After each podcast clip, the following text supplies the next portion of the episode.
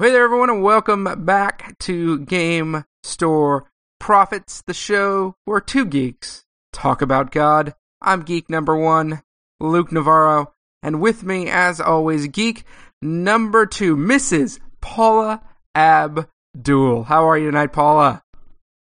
Seriously, on on two podcasts you're gonna do this. It was ah. bad enough that I, I turn in, I tune in like the regular loyal listener that I am to Guys Can Read. and I hear that in the, in the world of Guys Can Read, you are whatever his name is, and then, then Kevin is, is Randy, and I'm Paula.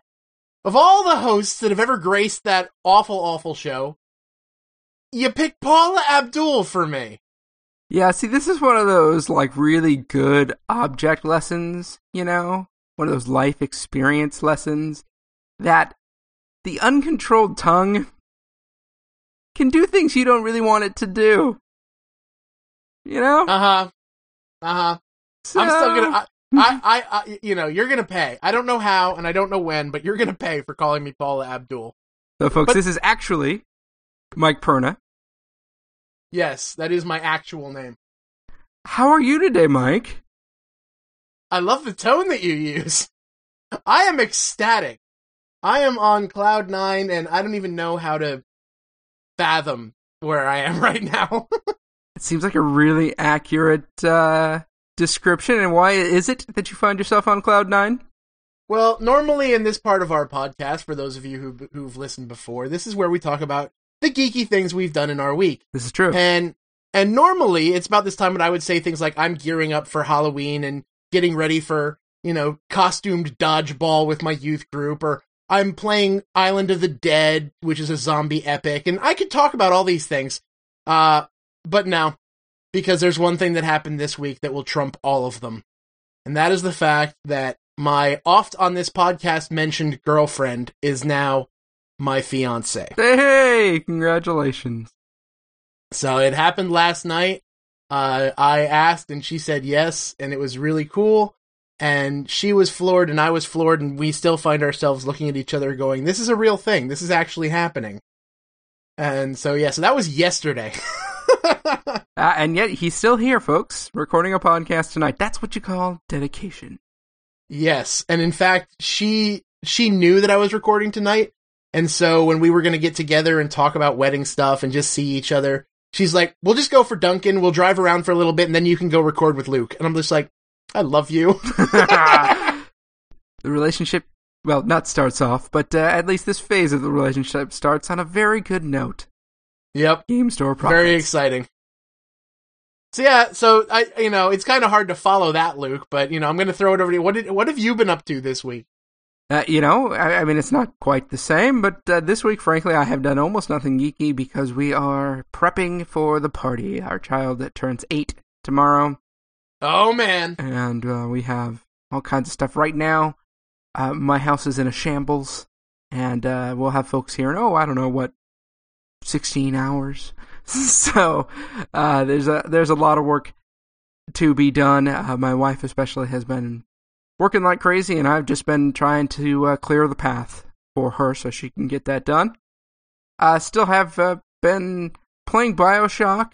Uh, I don't think the game's ever going to end, to be honest with you. it just keeps on going and going and going. in wonderful twists and turns. Yes, it, it you know what? Uh, It, it has twisted into the wow, this game is screwed up kind of a a place at this point. uh, at first, it was a, a wow, this is a cool world. This is crazy. What's going on? Whoa, these people are psycho. I'm okay with that. It's starting to grate on me just a little bit. Well, uh, like I mentioned when we actually talked about in our last episode about video games and everything like that, Bioshock, the world of Bioshock is basically around uh, what if you took the best and brightest and took away all morality, took away all, you know, decency, and just said, do whatever you want to the best of your ability. And when you take away that guiding force of common decency and, and morality and all that fun stuff, you get just jacked up individuals, apparently. Yeah, well, at least if you do it underwater. Um, so th- th- that's been interesting. Uh, otherwise, I'm I'm just kind of waiting, chomping at the bit for the big Sky- games that are coming out here. Skyrim's coming out. Skyrim's coming up really, really soon. Um, and I have a whole lot of really big things I need to get done right about the exact same time that Skyrim comes out. And this is, of course, causing a serious moral dilemma in my life. Um, but otherwise, things are going well. Things are going well. So we're moving along. So, Mike, There you go. Today we thought we'd talk a little bit about creativity, a little bit about arts, a little a bit about favorite topic of mine. making, and maybe a little bit about worship, and a little bit about media, and a little bit about how it is that we carry ourselves as Christians in the world. Now, I know those things seem like pretty disparate topics, but I think uh, I think we have some connections here. So, Mike, Well, yeah, it Get seems like it seems like a lot. It seems like a lot of a, a grab bag to throw together, but you know, it really does all come together just in the idea of of worship in, in and of itself. Just our philosophy of worship and and how we let that filter into our existence. Cause, you know, when when you say the word worship, I mean, Luke, I we we've all done this. Anybody who's ever set foot in in front of an audience and said, "Let's talk about God," has had that conversation of, "When I say the word worship, what do you think of?" Right, and everybody initially, whether you mean to or not, whether you you know better or not, You go to music, you go to mu- well, you go to a worship service specifically. and and and often that is mostly focused on music, that aspect. right? Um, and so what what we wanted to do here today is talk a little bit about. Uh, I, I I'm thinking it's about the the philosophy of worship as as it comes to the creation of of art. Yeah, Uh, I think because so, and I, and I think as geeks, we like to create things. It's just part of us, and it may be a different thing for a different geek, but uh, whether you are creating a piece of software or whether you're creating uh, artwork, uh, visual artwork, or whether you're creating music, or whether you're doing something completely different, geeks like to make stuff. Well, I mean, you could have whole the the whole. It started off as just I I can't remember where the first one was, but now they've got all throughout different cities all over the the country. Now you have these things called Maker Faire. Mm-hmm. That's right And down the Maker- street from me. Oh, I would I'm so jealous that there's one right down the street from you. Oh no, Maker, Uh, Make Magazine, right? Is not not far away. It's less than an hour away. Oh man, because because I I just see pictures and see video stream of these things that are called Maker Faire. And Maker Faire, it's hard to nail down what it is because it's it's pretty much anybody who makes stuff Yeah, it, it has is a the celebration. has the ability to go to Maker Faire. It is a celebration of what I believe to be one of the primary God-given drives in humanity, and that is the the, the drive to create. Mm-hmm. We build Absolutely. stuff. We make stuff, whether it's making a family or whether it's making a meal or making a government. Immediately, right in the right at the very beginning of the Book of Genesis, you know, we have the fall and it's terrible, but immediately, right after that, there's this huge boom of creative energy, and we see all of these things happening. Some of them go astray, I, I, I grant you, but that's one of the things I love so much about reading Genesis is this idea that humanity is starting, that we are building from nothing, just like God did. And the problem, though, Mike, that we kind of want to address today is that sometimes our build quality isn't quite what it should be. Sometimes we kind of you know cut some corners and we don't really need to you know brace that joist all that well. We can get away with. we can get the shoddy materials. Well, and I think that we have a culture within Christianity that not only allows that, but sometimes Fosters that. accidentally fosters it. I think that's right. Um, let me give you an example from my own life. All right. I cannot sing. I can't draw a straight line. I can't do any of those things. Okay? I am a math science type dude. So I'm in college. Uh, I went to a, a Christian college in San Diego. Pretty nice place. And uh, I am studying to be a pastor. Now, most people in my life, of course, think that my decision to study to be a pastor is amazing, right? and at that point in my life, I sure embraced that experience. Absolutely. Uh, but a- as the uh, years went on and as my college experience went on, there was one particular group of people who weren't so keen on the idea. And those people were called my in-laws.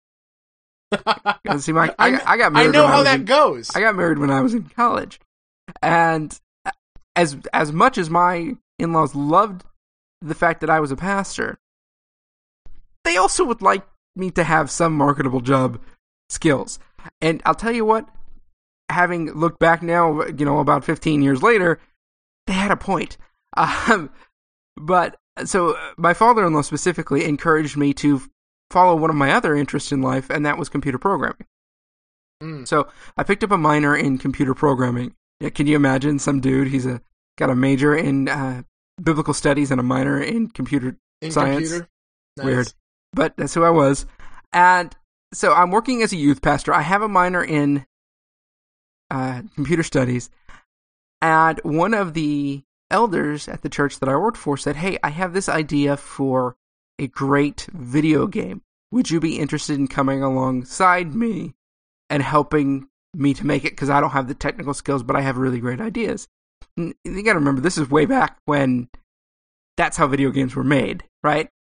Oh, yeah. You didn't go to a gigantic Uber publisher who ruled the world and say, "Please, sir, may I make this video game? It's got seven thousand media tie-ins." Uh, it was just dudes in their garages, in their offices, making games. And that's how you make both the best and the worst video Yeah. games ever. So I said, "That's cool. Let's do it." We go. We sit down for coffee. He pulls out this idea for this game. when there's that long a pause, you know it's going to be good. Okay, I want you to picture the board from life Okay. with the vibe of Trivia Pursuit All right. and like the most insane Awana like Bible knowledge people and put them together and that was the game that he wanted me to make. oh, it sounds painful. And I did start in on the project, and it was a, ba- a little bit a ways into the project when I realized this is a bad, bad plan. But I have to say, the dude had a good reason for wanting to do it, because it, that that idea, the Christian video game, was really gaining popularity at the time. hmm And I think that if there is one truth that we can all hold to, no matter whether you are Protestant or Catholic, whether you are uh, Wesleyan or Calvinist, we can all hold to this one truth, and that is Christian video games suck. Oh, so I have- bad. There's no way we can talk about this topic without me bringing up this horrifically bad experience that I had. Oh, let's hear. Uh. Let's hear. when when we were when we, when I first put this up on my Facebook and we said, yeah, maybe this is a topic we should do. My buddy Wesley reminded me of the worst Christian, and I would uh, it's the worst gaming experience I think I've ever had. Mm, wow, that's harsh because I've had some It- bad gaming experiences. Oh, I've had some doozies too, but this trumped all of them.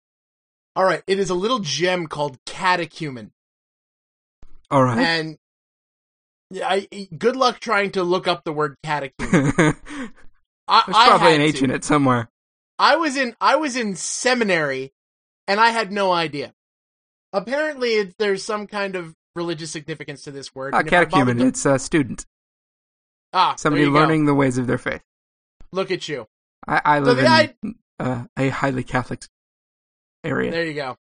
So the idea is that you are this catechumen, and in the middle of nowhere, you're you know everything you do has been interrupted by the fact that the archangel Gabriel gives you a sword of faith, telling you that that all the Roman centurions are possessed by demons, and if they weren't possessed by demons, clearly they would turn to Jesus. So your goal is to run around and shoot Roman centurions with your sword of faith and basically bring them to Jesus. So I want you to Would picture that it was this. so easy. I want you to picture this, if you will. If you've ever played the old school game Doom, Uh huh. That's Or- totally what I was exper- what I was visualizing. or like Wolfenstein, if it took place in you know ancient Rome, you would you would have the idea of what this game looks like. Now, all your weapons are loosely based, And the game was released things. in 2006. the the whole idea is that um all your weapons are are based on objects from the Bible. Like at one point you find the staff of Moses. I kid you not, and it looks awful. It's like purple and it has a giant ball at the end of it.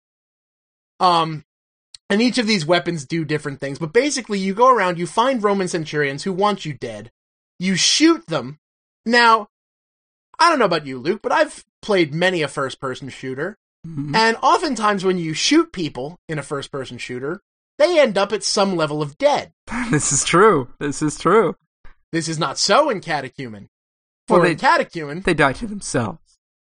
yes, because every time you shoot them, granted that you do have to keep shooting them because, you know, Sometimes you really got to push that message to get it to really stick in somebody's brain. Uh huh. I'm having so much fun with this. Oh, yeah, oh, I've only, I've only just begun, son. You have no idea what I'm about to unleash on you. Um, so you're, you're going around shooting these people with the sword of faith when you get to the end of their, their, I, I don't even know what you want to call it, health? Their sin bar. Yes, their sin, when their sin bar is completely filled up, um, they basically drop to their knees, a light shines on them, and you hear the hallelujah chorus in the background. Wow. every time. Not only that, because you can't have a game that doesn't beat you over the head with scripture. In order to get your faith back, because yes, there's no health in this, it's your faith level. Hmm. In, or- in order to get your faith level back up, you have to find these scrolls that are randomly strewn about. Scrolls that have scripture on them. And what became a truly epic thing when Wes and I were tag teaming this game was if you press the tab button, it paused the game All right. and put whatever scripture was on your scroll on the screen. Well, that's nice. It was wonderful, but it was such in, in, involved with such a cheesy, awful game. Wes and I just every time we actually had an audience at one point. There were like four or five of us in in my dorm room doing this, and so anytime we were like we had we felt like it, we'd pick up a scroll and we you would raise your pointer finger up above your head, look to the crowd, and then all of us in unison would yell out, "Scripture break!" and you'd hit tab. So, I mean, this game was ludicrous. At some point, you're fighting demons, but the best, the, the epitome of awful about this game, which I could not dare talk about without it, other than the fight with Satan. And the fight with Satan, I'll get to because that's funny. But um, the, you're going through, and at one part, this is before you get to the demons, and before you apparently like tunnel your way into hell. But you get you get to the point where you're going through this like Roman training area. And it's like this secret hidden, you gotta go th- like behind a picture or something like that. And you find this Roman training area. And then there's a bench press. so I want you to think about like weapon racks, right. like swords and bows and arrows and things like that. And then there's a bench press. I'm like, oh yes, it's important to pump that iron in order to to, to truly serve as in as part of the, the legion. Um, and then you get through there and you're going through and, and all the while you're being told uh that that Satan has created this machine that makes demons. And so your your your job is to go and destroy this machine. So you're going through, you're picking up weapons, you're saving centurions, and then you get to the machine and you have to destroy it. And Wes and I are our minds are boggled because we're shooting this thing, nothing's happening. Demons are sprouting out left, right, and sideways, we're shooting it. We're like, what the heck? Well, then one of us, I forget who, but one of us finds that there's this doorway that we hadn't gone through. We're like, oh, clearly there's a trick and it's down that doorway. So we turn this corner and there's a uh, computer panel in ancient Rome. You know, And I kid you not, on an entire section of this computer panel is a giant red button that says do not push. When we came across this giant red button that says do not push, Wes and I literally looked at each other and said, Oh, it can't be. There's no way. And so there was a moment where we were just shocked by the stupidity and just dying of laughter. We go, I gotta push it. You Eve ate push the the- apple, brother. Eve ate the apple. You, you push the big red button that says do not push and the machine blows up. We're expecting this epic fight where you have to like blow it up and demons are spread. No, no. You push a big red button that says do not push. And then to make the, the, the increasingly long story short, you finally, you, the goal is to get to Satan himself. And I'm sorry, Satan's the biggest wuss on the planet. You'd think if you were going to voice the Dark Lord of, of everything awful in the world, if you're going to create the epitome of evil, you'd have a very Dante kind of vibe going, right? hmm Like, like, like Darth Vader meets Dante is what I was expecting. What you find instead is more like a bad Boris Karloff with a voice like he's sucked helium. Okay. But that's only at the end. In between there, you just, he sounds like this doofus. You, you're basically having Satan with a voice like, and I'm, I'm not kidding. If it, Wesley, if you're listening, you're gonna have to go on our page and, and verify that this is the case. The voice is something along the lines of, Catechumen. I'm like, are you kidding me? so Oh, you finally beat him, and apparently you have some kind of, of, uh, this epic battle where where you know soldiers with the Chi-Rho are running across the bridge, and I'm like, this is not historically even sound because I'm seeing Constantine, and oh, it's just a horrible experience from word go. It was so bad, but but we we demanded because we found out that there was a a uh, a a you know in Doom it was called God mode where basically you can't take damage and you always live. So we Mhm. found that out. And uh and, and it was great because even when you unlocked that, you had this bad pseudo Southern Baptist preacher go, Hallelujah. it's just bad. That I mean, that's what I think about as the epitome of my I can't believe we're trying to do this in the name of God kind of moments. But there are so more. You get games like Noah's Ark where you have to physically pick up animals and toss them in the boat. Yeah, like Moses, and the, the, there was one called like this, the Temple of Solomon for Nintendo, and it's all just cheesy knockoffs of of other games that Nintendo had already put out or another company had already put out because apparently we can't come up with individual thought. But yeah, no Christian video games bad. But you know, the same philosophy really does translate. uh, you know, Christian novels. There may be a few that might be worth reading. Folks, I host a book review show. People ask me all the time, why don't you do Christian novels? Because Christian novels suck. I- I'm going to cur- uh, right now, and now I we're, we're going to speak broadly here, and I'm sorry if you're a raging fan. Come tell us what the good ones are. I Oh, know please. they're out there. I know they're out there. I've read a couple, mostly because they were handed to me saying this is a good one. That's the kind of stuff we're looking for here. As we talk about this, as we talk about these horrible games and horrible TV shows and horrible books, Well, we we're asking you to show us the good stuff because that's not the experience we have. But the point isn't that, yes, there are Christians out there who can do work and express their faith and do a really good job. Of course there are. Of That's course. not the problem. the problem is that we've created a culture within the church where we we basically have decided that if we're gonna put our faith into something, then the quality of the thing doesn't need to have quite the same level.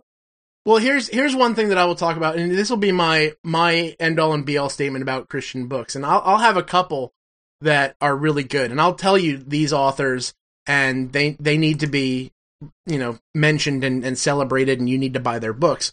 But the other stuff that I've experienced is gonna be something along this line. You're gonna walk through the Christian fiction section of your local bookstore. And the vast majority, the overwhelming just avalanche of your titles and your covers are going to look something like this. The main character is going to be a young girl. She will either be Amish or a pioneer out west. there will be some kind of dashing, roguish looking gentleman who's just blown in from some other part of town. And he's a bad boy, but she knows that she can bring him to Jesus. And of course she does, and of course they end up getting married at the end of it. I have now summarized 97%. 90% of the Christian fiction that's out there. So, uh, in 2010, I did a project called 52 Weeks of Geek 52 books, 52 movies, 52 video games in one year. And uh, somewhere along the year, I got into my head, I am going to do uh, a Christian book?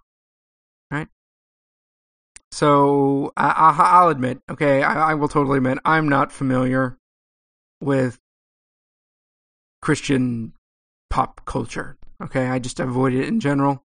Um, but so I, I go and I go to Amazon and I go to the Christian section and I do the top 10, right? What's the best Christian book out there? I'm going to read that and I'm going to review it for this project.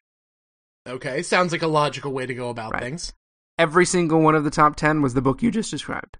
and that's sad. Fine, okay. Next, 10 to 20 or 11 to 20. All the way down to 17 was the book that you just described. And do you know what book 17 was? It's the second book in the Christian pantheon. A sword of truth warrior hero who has to go and vanquish demons. Naturally. Mm, yeah, that's all there is. Okay? What happened to G.K. Chesterton? What happened to George MacDonald? Uh, What happened to C.S. Lewis? To Tolkien? These guys were good. Yeah. and, you know, some of Tolkien's, especially his specifically religious writing, some of the best religious writing I've ever read, ever.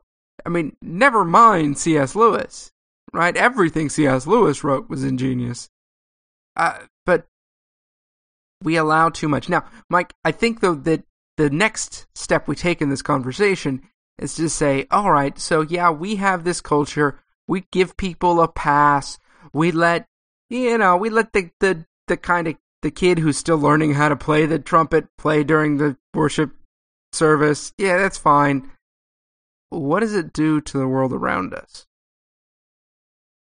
And Well, what see- happens when we are categorized by the world according to those who are loudest and who are expressing their faith in ways that are kind of ridiculous.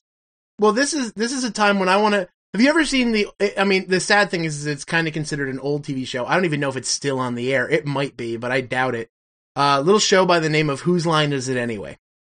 Uh, yeah, It, it's a wonderful It's show. a, uh, uh, like a improv comedy. it's show. an improv show, right. Uh-huh. Well, there in some of the older versions, there was in one of the many different games they play that it was called genres. And in genres, what they had to do is they had to act out a scene that the audience would yell out. However, whoever was was running the show, there's a British version and an American version. In the American version, it's Drew Carey. So Drew Carey would shout out a genre, and they had to. They're still doing the same scene, but they had to act that out that scene to fit that genre. So one of the scenes, one of the genres that they had to do that was brought up almost every time they did it was nativity play. Hmm. Now, every time every time they did nativity play, it was always the same. The action was stilted. Some guy was usually off and picking his nose when he had to be saying lines. Um, there's usually just just every bad thing that could possibly happen in a production was happening. Now, I think a lot of that is is brought on by the fact that we've allowed this to be our culture and the way people see us. Because we've come up with this idea that you know anybody who's even remotely good at something and even as long as they're trying it's all about making sure that you know they're trying they're really giving it their all. We're going to give them a center stage front you know just the most important part be, and they're going to try. Now you know there are times when i'm very mixed about this you know I, I work with teens and i work with younger kids too and and I have to say that every once in a while I do want to, you know, push a kid into something that, you know, t- you know, I think is really helpful and useful and something that I think they'd really like, but they're not necessarily good at it. To, you know, that's how you grow. You try new stuff. However, when we allow this to really influence our, our worship, and, and how many times if, if I say this to our audience, you know, if I say the word special music, Hmm. one of two things comes to your mind. You'll either think about that wonderful time when that person who is pretty much a professional but not getting paid for it got up there and sang this amazing piece that they'd written themselves and it was gorgeous and, and everyone just were demanding that they come back and do that again. And then there's the more common reaction when I say the word special music. It's somebody's cousin who happened to learn how to play piano, who plays the most horrific rendition of Amazing Grace you're ever going to hear ever. And we applaud saying, "Oh my goodness, they it's just so it's so wonderful. I love the fact that they just got up there and did it so well." And my problem with that is, is that this is our worship of God. This we we've we've brought down the standard of this is important we've brought we've brought ourselves down from you know cathedrals where symphonies are being created masses are being just just penned by the greatest artists you know art artists musicians everything uh our churches are are covered with the greatest art the greatest sculpture you know everything we we we demand excellence to oh it's so great that they're trying and I don't know, Luke, I don't know about you, but that gets to me. Yeah, it does. And I, I'm kind of with you. I'm kind of torn because I, I, I do want everybody to be able to express their act of worship. But there is a difference between your worshipful lifestyle and our corporate communication. Hmm. And so, I mean, I think we can go one of two ways on this. Uh, we can talk about what it means to present our work to God. Okay? But the other aspect of that is that we can talk about what it means to present our work to the world. Yeah, Because that's very true. we do have a public face. And I think, I believe that Christians, the individual Christians, we ignore the responsibility of the public face of the church. Let me give you a couple examples. All right. I'm sure there are many. Um, I'm going to start with the easy one. Okay. And that is your crazy, anti everybody weirdos. Right? We don't need to name them because you you know, know who exactly they are. who we're yeah, talking all about. right, whatever. And we don't want to give them any more publicity than they already have. everybody I know goes, "Oh well, that's not us," and just completely severs that those groups outside of Christianity. So, okay, it's not us. I don't believe that way. I don't act that way. I don't know anybody who does. And if I did, I wouldn't know him anymore. Okay? But here's the problem. We don't get to define the boundaries of Christianity. You know, in the same way that you can't say of, you know, one of my children, if one of my children is acting out, I couldn't go and say, oh, well, that's not us. It is us. Right. We're family. They, we live in the same house. I, they're my responsibility, and maybe other worshippers aren't our responsibility, but we're the same house. We're the same family. And so their actions, which are always nowadays the loudest of the voices, define the public face of Christianity.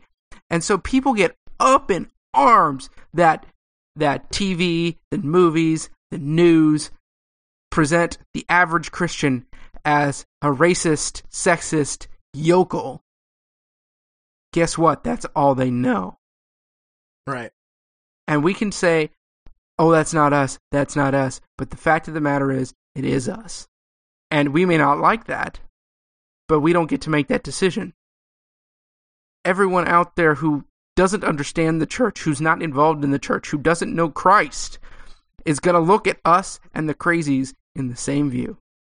And so when we come along and we present ourselves as makers of a crazy religious video game, or when we applaud those who do, we, we're not just trying to encourage people within the flock, we're presenting ourselves to those outside. And I think that, you know, it's instructive that the temple was a beautiful place, right? When Oh yeah. it's instructive Created from the that yeah the the music that was created by Hebrew worshippers was a beautiful thing. And we are meant not just to try. Hey, we all need to try, right? I get that. But we are meant to bring God the best we can bring him. And you know, when we allow that that level to come down to bringing God whatever we happen to have, we're starting to get into some not so good territory. and there's there's an important line that I want to draw here, and this is from you know you told a story from your your experience, and this is going to be one from mine. Um, I in the church I was at before I'm where I'm at now. Um, it's a smaller church. Even now that I've left it, it still is smaller. It's not as small as it was when I was there. But one thing that we constantly did was bring in, you know, they had the youth group bring in all these dramas and stuff. And now, if you ever worked with kids and you've ever seen the dramas that are out there, there are like like like we were talking about with books, there are good ones, but the overwhelming majority are really cheesy. And so I I took it upon myself to be like, I'm going to write them. I I have a talent for writing. I've spent I spent most of junior high and high school and even half of college on the stage. So I'm going to write them. They're not I mean I'm not, you know, composing Shakespearean plays here. I'm making little 3-minute dramas. And so we did I did this one for Christmas and it was really cool and I, I was really proud of it. And I I recruited I I pretty much handpicked some of the kids from the youth group to to help me out and put this on and it was readers theater so it was great. I mean it was going to be crisp and it was going to be clean it was going to be awesome. And when we got started the kids were just they didn't prepare. They weren't there you know mentally. And so and their reading was just really stilted and they they couldn't they couldn't put it together. And you know that always happens at first but we were talking like you know the week before we were supposed to do this in church and so I had the ability to say, well, we're just going to do the best we can. But I wasn't there just to, you know, do a phony version of the best we can. I was there to get these kids and myself to literally do the best we could. And I know I wasn't, I knew I wasn't getting that. So I sat the kids down and I said, guys, here's the deal. We do this in a week. And if you want to do it like this, I'm going to tell the elders we're doing something else. And all the kids were just, they were shocked. Their jaws dropped. And I go, no, no, I'm not kidding. I said, I would rather do anything else than to have you guys get up here and do this. Because this is not what we're called to do. And I kid you not, I, I put that standard out there. I said, you can do better. Not in a mean way, not in a, this is my masterpiece, you need to step it up because you're not doing it the way I expect you to but in a I want you to do the best you can, and I know your best is better than this. And by raising that standard, by telling them it's either you need to do it right or we get we need to do something else. Every one of those kids did an amazing job. Now, was it great? Was it, you know, we're gonna go we're gonna take this on the road, we're gonna end up in Carnegie Hall? No. It's a bunch of teenagers doing readers theater, which we we spent maybe like you know, a, a, couple of nights for a couple of hours at a shot, you know, maybe the month leading up to it. So it was it wasn't great, but it was the best we could do with what we had. And I knew it was the best. And the, and the kids were were digging deep and they were really putting forth an effort and they were really excited about it by the time we got it done. And I was so proud of those guys. Because while it might not have been Shakespeare, it was a solid performance. And I think the problem is is that by by telling people you can do whatever and no one's you know we don't care. We're just doing it cuz you know we're you know we we got to do something. And somebody's going to get a kick out of the kids doing something. I challenge them to really treat it as worship. And you know it i you know i that's what i want to see. I want to see a church service where even if it's not the best of the best it's solid. It's quality and you can just come away from it saying these people love god And I think we want to make the point that we're not saying that the only people who should do worship or worship like acts are those who are talented. You know, the ones with the beautiful voice or the amazing gift at writing or the ability to create an amazing visual piece of art. What we're saying is that if you're going to worship God, you should work hard. mm-hmm. You should give it everything that you have. So let's let's twist it just a little bit. Let's it's been a downer show. Let's make it an upper show here. let's let's bring it let's bring it to a happy place uh, and, and talk about uh, what does that mean for each of us on a day to day kind of a kind of a basis. Now, I'm gonna show my age a little bit here. Is that okay? Uh, we've Um, all done it at one point or another and uh, talk about a musician, a Christian musician that I that I actually really like, uh, called Steven Curtis Chapman, and I, I hope that everybody who's listening to this knows who he is. If not, I really am old. Uh, but I, I kind of grew up with him. Uh, and listened to his music through various states in my life. Do you ever have any of those artists, man, that that like seem to be if not at the exact same state as you are, like maybe three or four or five years ahead of you, and you Mm. kind of you're kind of following along as their music or their books or whatever it is represents their life and in, in a way is instructive in your life. Well, that he's one of those guys for my wife and I.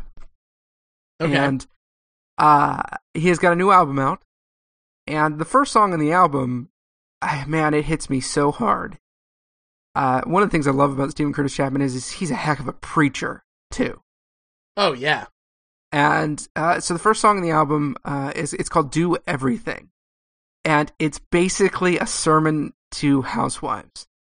And those who don't know, uh, a few years back, I realized that I was spending way not enough time with my kids. My life was completely out of whack, and so I stepped out of everything that I was doing to become a stay-at-home dad and focus on the life of my kids. They're both now off in school, so I'm changing and getting back involved in things. But I spent a couple of years where my entire existence was a housewife, uh, even though I happen to be a house husband.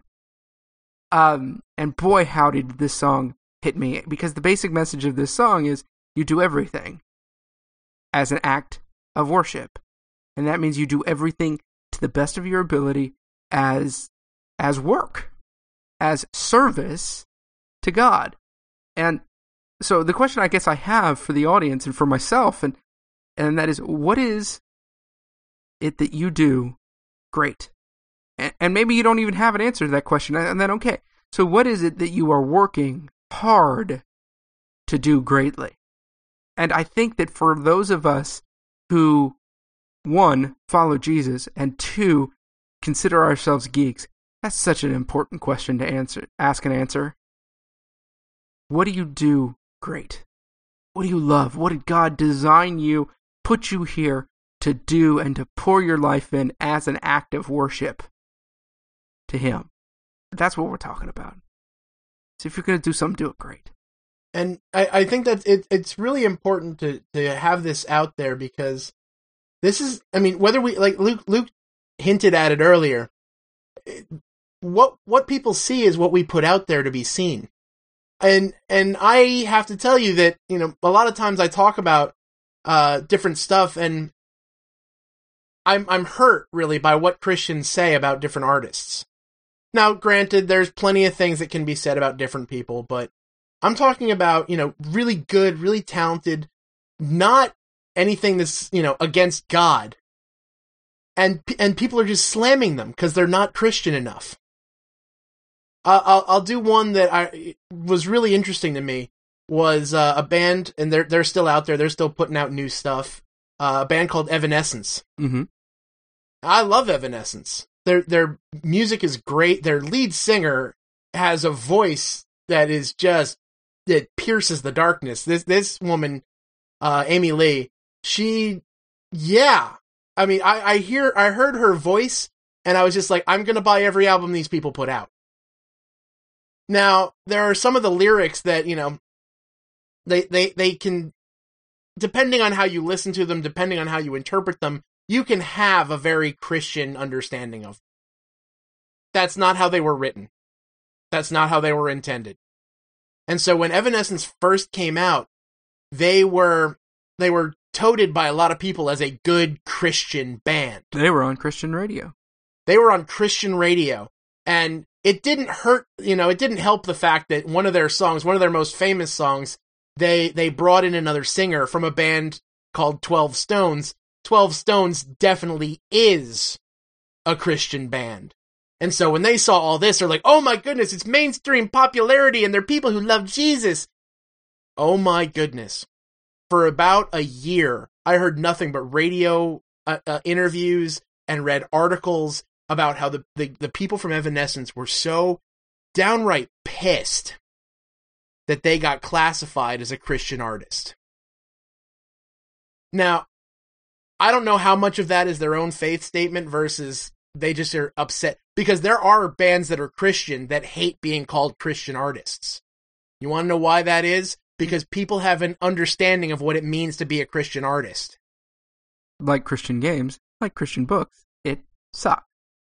Right. And and if you ever want a good I I love South Park. I can't always handle it.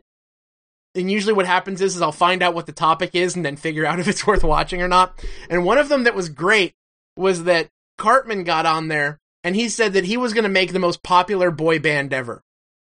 And to make the most popular boy band ever, he was going to make a Christian boy band. And he decided that everything he was going to do was in order to be a popular Christian boy band, all you had to do was write songs, write the same love songs that everyone else is writing, but instead of, you know, talking about your boyfriend, talking about your girlfriend, you talk about Jesus. And so he was he was singing these songs that are, are basically horrible, like above and beyond anything that would show up on radio. And instead of of saying girl, he said Jesus or spirit or whatever. And I the more I watch this episode, the more I realize if you take the vast majority of what's considered popular Christian music and replace Jesus with girl, the formula works more than it doesn't. And there's also I, have also had um, one kid that was amazing. He's not a kid anymore. He's married and he's a wonderful person. And I love this guy. Um, he he's an amazingly talented guitar player, and he writes songs. And I and he's playing in a band right now, and uh, just an amazing dude. But all I for the most of my time that I knew him, he was just playing worship songs. And worship songs are basically three chords. And if you learn those three chords, you can play all worship songs ever. Then I heard him at, in a school performance play rocking songs and just amazingly just just classics. And afterwards I walked up to him and I said, "Tyler, here's the deal. I don't want you to stop playing worship music. But every once in a while, I need you to stop playing worship music for a little bit and play stuff like this. Because this is how you show people what it means to be good at something for God. Hmm. Well, there's the question, isn't it? What is. Uh, you can't answer questions like this, but what is more worshipful? Doing something to sort of cram Jesus into whatever it is that your talent is. to dumb down your ability to make it work within a Christian context.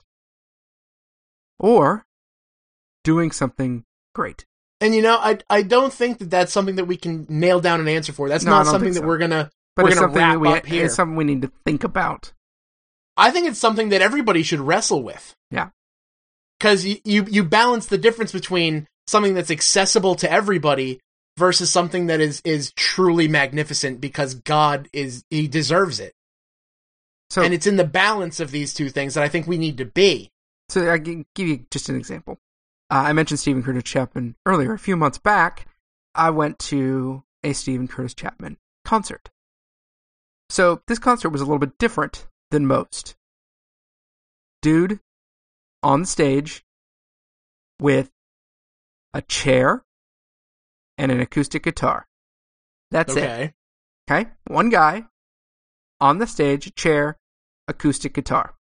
One of the best musicians I have ever heard in my life. Hmm. This man's skill set is ridiculous. Ridiculous. People could call out songs. He could totally change the style of songs.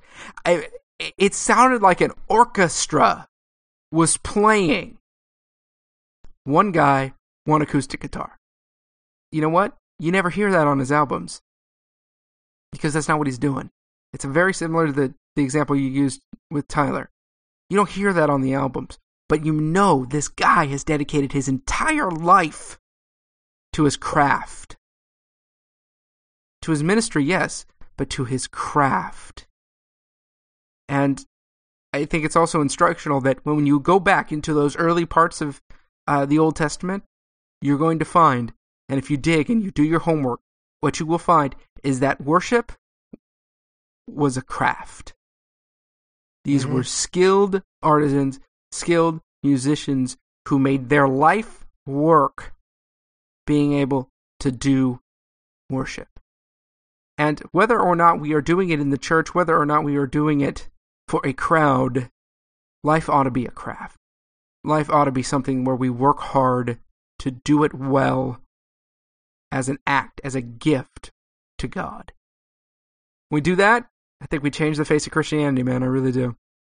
Well, yeah, I, I had a great conversation with uh, a Bible study that I did, and we were going through Corinthians, and we're just going through it chapter by chapter, chapter by chapter, and we get to the part where it talks about spiritual gifts, and there's a list. There's a list of spiritual gifts, and if you've ever taken a spiritual gifts inventory, if you've ever spent any time in a church that has any understanding about the spiritual gifts, you know what I'm talking about there's a, a very set, very defined list of what these are. Mm-hmm. I challenge these guys, and I'm like, is there anywhere here that says that these are the only ones? This is a closed set. These are fine examples. These are wonderful examples. And I think they are useful for helping us understand how God has equipped us to meet the needs of people. But I don't think they're the only ones. And the guys were, uh, you know, just really confused because I, I love doing that to them. I, you know, I love these guys to death. And I had a hobby of just making them just dumbfounded because I asked them questions that they've never been asked before. And uh, I said, What are some other things that aren't on this list? And we got into the nature of what a spiritual gift was, what spiritual gift was, what it is, and the purpose behind them. The purpose behind them is to equip the saints, basically. It's us ministering to the needs of others. We are equipped by God to go out and serve each other. It's for the building up of the body. So I said, have you ever thought about anything else that can be done like that? And and I said, I said, you want to know something that I think is a spiritual gift that God has really just laid on me? My writing. And and they were like, "R- really? And I said, yeah. Am I am I perfect at it? Absolutely not. But I'll tell you this much: there have been times when my writing has has brought me into the company of Mm. others, and my my writing has spoken truth into the lives of others that my speech and my sermonizing and everything else won't do. one of the best moments I ever had was I, I used to go to when I when when I was in Dallas. I went to this this little coffee house that was right in the middle of of Deep Ellum. And if you've ever been to Dallas, Texas, you know what Deep Ellum's like. It is the combination of the scariest part of Dallas and the most beautiful part of Dallas because it's where the artists hang out. And I would go to this coffee house all the time and I would read poetry. And when you have, you know, poetry readings and the, the owner of this place was Christian and so there were certain rules and everything like that. When you have a, a situation like that, you know, you, you always get the people who rebel and you always get that one Christian guy who's like, ooh, it's a Christian coffee house and they do an open mic night. I'm going to bring this. And it's just, yay, Jesus, yay, Jesus, yay, Jesus. Well, there was one night when there, there weren't really that many poets. It was me, the MC, and one other guy. So it was a slow night all around. So we just said, you know what? Rather than bust out the mic, rather than do a whole big show for, you know, how about we just sit at this table and just share our stuff? And I was on cloud nine. I was giddy. And I'm just going through.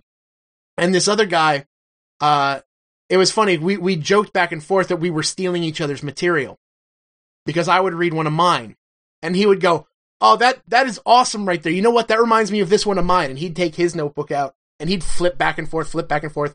And then he'd read his and he'd read one, another one of his. And I'd go, Oh, my, I've got one that's just like that. Let me go to mine. And we just went back and forth like that for 40 minutes. Well, this guy comes in off the street and he starts preaching.